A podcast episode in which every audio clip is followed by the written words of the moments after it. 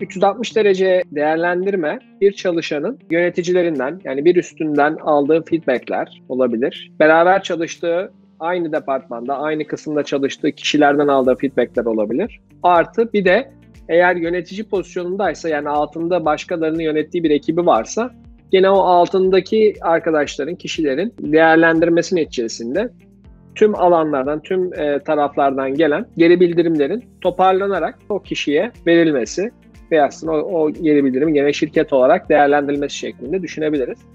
Bir anlamda çalışanlarının verimli olarak gerçekten şirketin değerleriyle uyumlu bir şekilde ve verimli bir şekilde çalışıp mutlu olup olmadığını ölçmek, aynı zamanda performanslarını bir şekilde doğru tarafta düzeltmek ya da doğru tarafa doğru performansını iyileştirme noktasında bir yön vermek kendilerine, yol göstermek amacıyla kullanılan aslında sistemler. Genel olarak 360 derece performans yöntemleri noktasında tabii bu bir e, büyük bir çalışma olmuş oluyor. Tüm çalışanların böyle birbirini değerlendirdiği, kendini değerlendirdiği ve birbirini değerlendirdiği bir yaklaşım oluyor. Şirketlerin bu noktadaki periyot olarak hani 360 derece performans değerlendirme anketlerini ya da 360 derece performans değerlendirme sistemlerini genelde baktığımızda yılda bir kez ya da belki bilemediniz iki kez yapması mümkün olabiliyor. Diğer türlü büyük bir çalışma olduğu için ve bir iş yükü gerektirdiği için genellikle periyot olarak yılda en az bir kere yapmak gerekiyor. Ama bazı şirketlerde baktığımızda yılda iki kez de yapılabiliyor. Faydalar arasında baktığımızda eğer 360 derece değerlendirme sistemi yapılmadığı takdirde, yapılmaz ise genelde yöneticiler en tepede bu e, performansı genelde değerlendiren kişiler çeşitli noktalarda aslında hakikaten ön yargılarına bağlı olarak değerlendirme yapmış oluyorlar.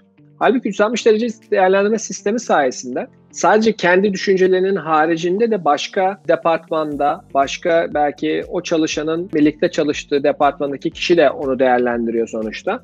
Orada belki de yöneticinin hiç görmediği bazı sorunlar ya da işte iyilikler de olabilir bu. Yani iyi, iyi tarafları da olabilir personelin. Yani belki daha kötü taraflarını da değer, görme imkanı bulmuş oluyor. Dolayısıyla bunlar gün yüzüne çıkmış oluyor. Bunlar içinde tabii kariyer planlama, çeşitli terfi, zam, prim, ya da motivasyon tarafında da baktığımızda gene şirkete çalışanlarının motivasyonunu daha iyi yönetmesi için ya da çalışanlar arasındaki adaleti sağlandığının bir anlamda emin olunması adına Yine bunlar da gene 160 derece performans sistemleri bu açıdan da gene şirketlere çok ciddi fayda sağlıyor olacaktır.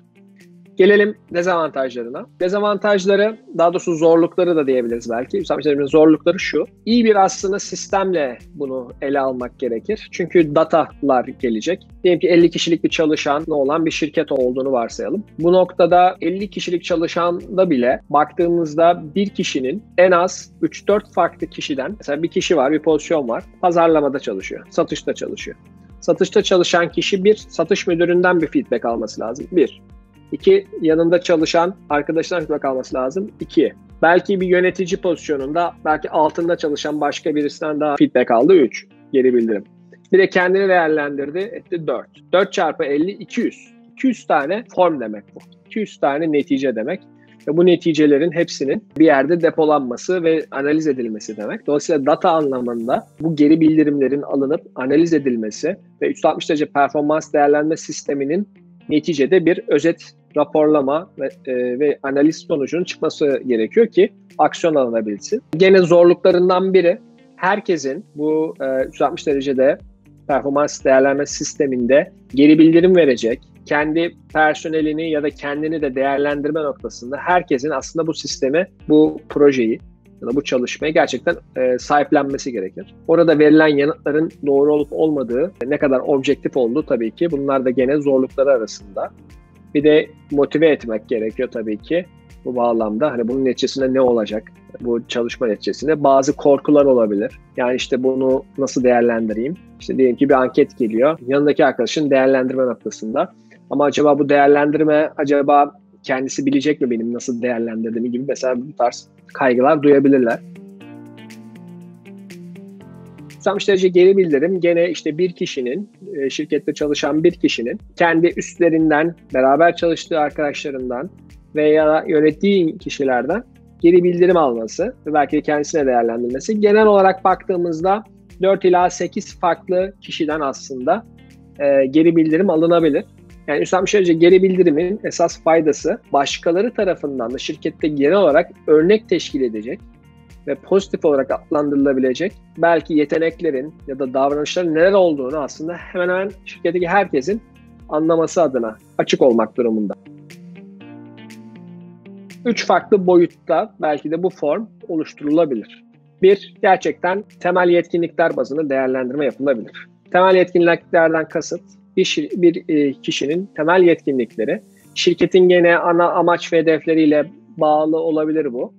Ama genel olarak baktığımızda işte iş disiplini, işte iletişim, genel olarak yardımlaşma, müşteriye karşı yaklaşım, birlikte çalıştığı arkadaşlarına karşı yaklaşım, genel yaklaşım işte pozitif, negatif vesaire kişisellik, kişisel özellikleri de buna dahil edebiliriz. İşte doğruluk, şeffaflık, işte çalışkanlık vesaire vesaire temel yetkinlikler dediğimiz aslında bulunduğu departmandan ve e, yaptığı bildiği eğitim vesaireden bağımsız bir şekilde bir kişi de olmasını beklediği şirketin üst yönetiminin olmasını beklediği yetkinlikler nelerse bunlar şeklinde bir değerlendirme kısmı oluyor formlarda. formlarda.